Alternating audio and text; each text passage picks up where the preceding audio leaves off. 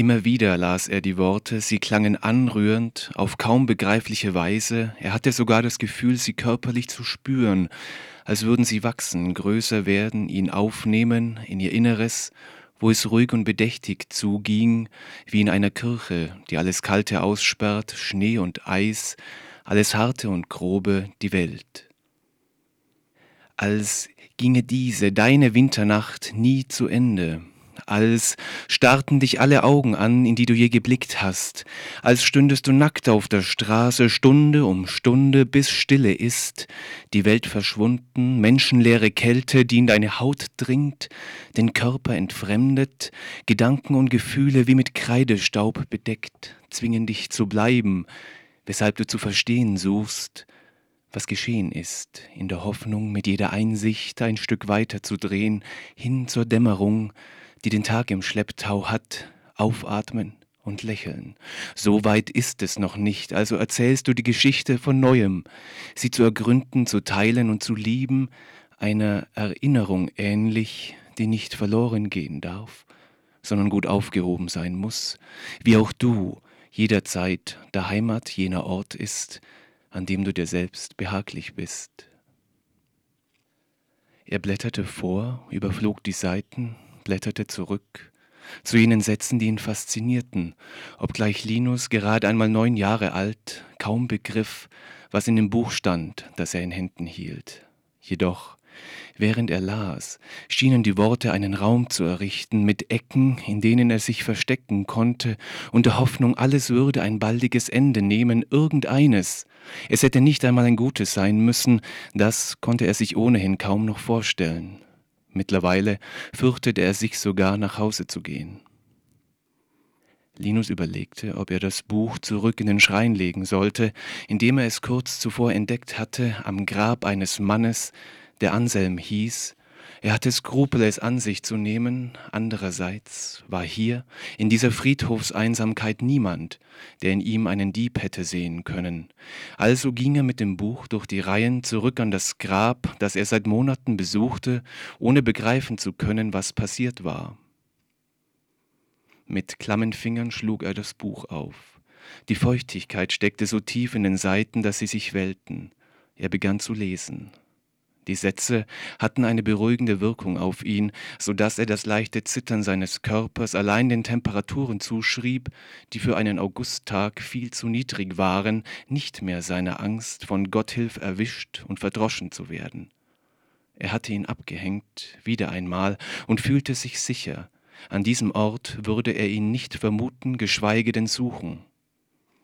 Linus las keine zwei Minuten, als Schritte zu hören waren, das Knirschen von Kieselsteinen. Er schreckte auf, wäre am liebsten fortgerannt, vermochte jedoch nicht, sich zu bewegen. Die Schritte waren zu nah, seine Angst zu groß, als dass er noch eine Chance zur Flucht gehabt hätte. Nicht einmal umdrehen konnte er sich. Linus erwartete, dass Gotthilf ihn von hinten packte und dasselbe mit ihm anstellte wie mit seinen Söhnen. Die Schritte hielten inne, unmittelbar hinter Linus, das Buch fiel ihm aus der Hand auf das Grab. Sofort aufheben, sagte eine unbekannte Stimme in Befehlston. Linus bückte sich, nahm das Buch und drehte sich um. Er sah einen großen, hageren Mann, dessen grauer Bart so lang war wie sein lockiges Haupthaar, mit Gesichtszügen, als hätte er seit Jahren schlechte Laune. Der Mann trug Arbeitsstiefel, Latzhose und eine Jeansjacke, die nicht zugeknöpft war. Du hast Anselms Buch aus dem Schrein genommen, sagte er. Entschuldigung, ich wollte. Anselm meinte immer, an seinem Grab sollen die Leute nicht beten, sondern lesen. Es kommt aber niemand an sein Grab, weder um zu beten noch um zu lesen, sagte der Friedhofswärter, ohne sich im mindesten dafür zu interessieren, was Linus sagen wollte. Nachdruck verlieh er seinen Worten mit Gesten der linken Hand, die andere hingegen ließ er hängen weil der kleine Finger und der Ringfinger eingerollt, Mittel- und Zeigefinger aber ausgestreckt waren, erinnerte seine rechte Hand an einen Revolver. Während er sprach, ließ er Linus keine Sekunde aus den Augen, mit seinem Blick hielt er ihn regelrecht gefangen. Es ist wie früher bei Anselms Lesungen, es interessiert keinen, was er zu sagen hat. Und wenn sich doch mal einer dafür interessiert, dann will er sich mit dem Buch auf und davon machen, selbst wenn er so eine Zwetschge ist wie du. Ich wollte es nicht papalapap. Ich wollte papalapap. Ich. sagte Linus und unterbrach sich selbst, weil seine Stimme wieder zu zittern begann und er ohnehin erwartete, dass der Mann ihm das Wort abschnitt. Was wolltest du nicht? Ich wollte das Buch nicht stehlen, sagte er. Die dunklen Augen dieses Mannes, sein klarer Blick, die genervten Gesichtszüge, all dies machte Linus Angst.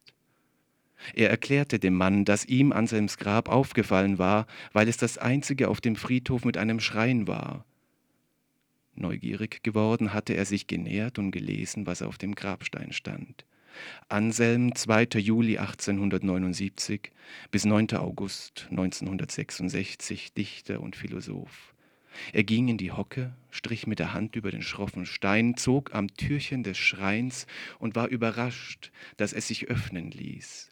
Im Inneren lag ein dünnes Buch mit dem Titel Abseitige Gedanken, geschrieben von jenem Mann, der dort begraben war. Zunächst hatte er gezögert, doch die Neugier war stärker gewesen. Ich wollte nur ein wenig lesen und hätte es wieder zurückgebracht, sagte er zum Friedhofswärter ehrlich.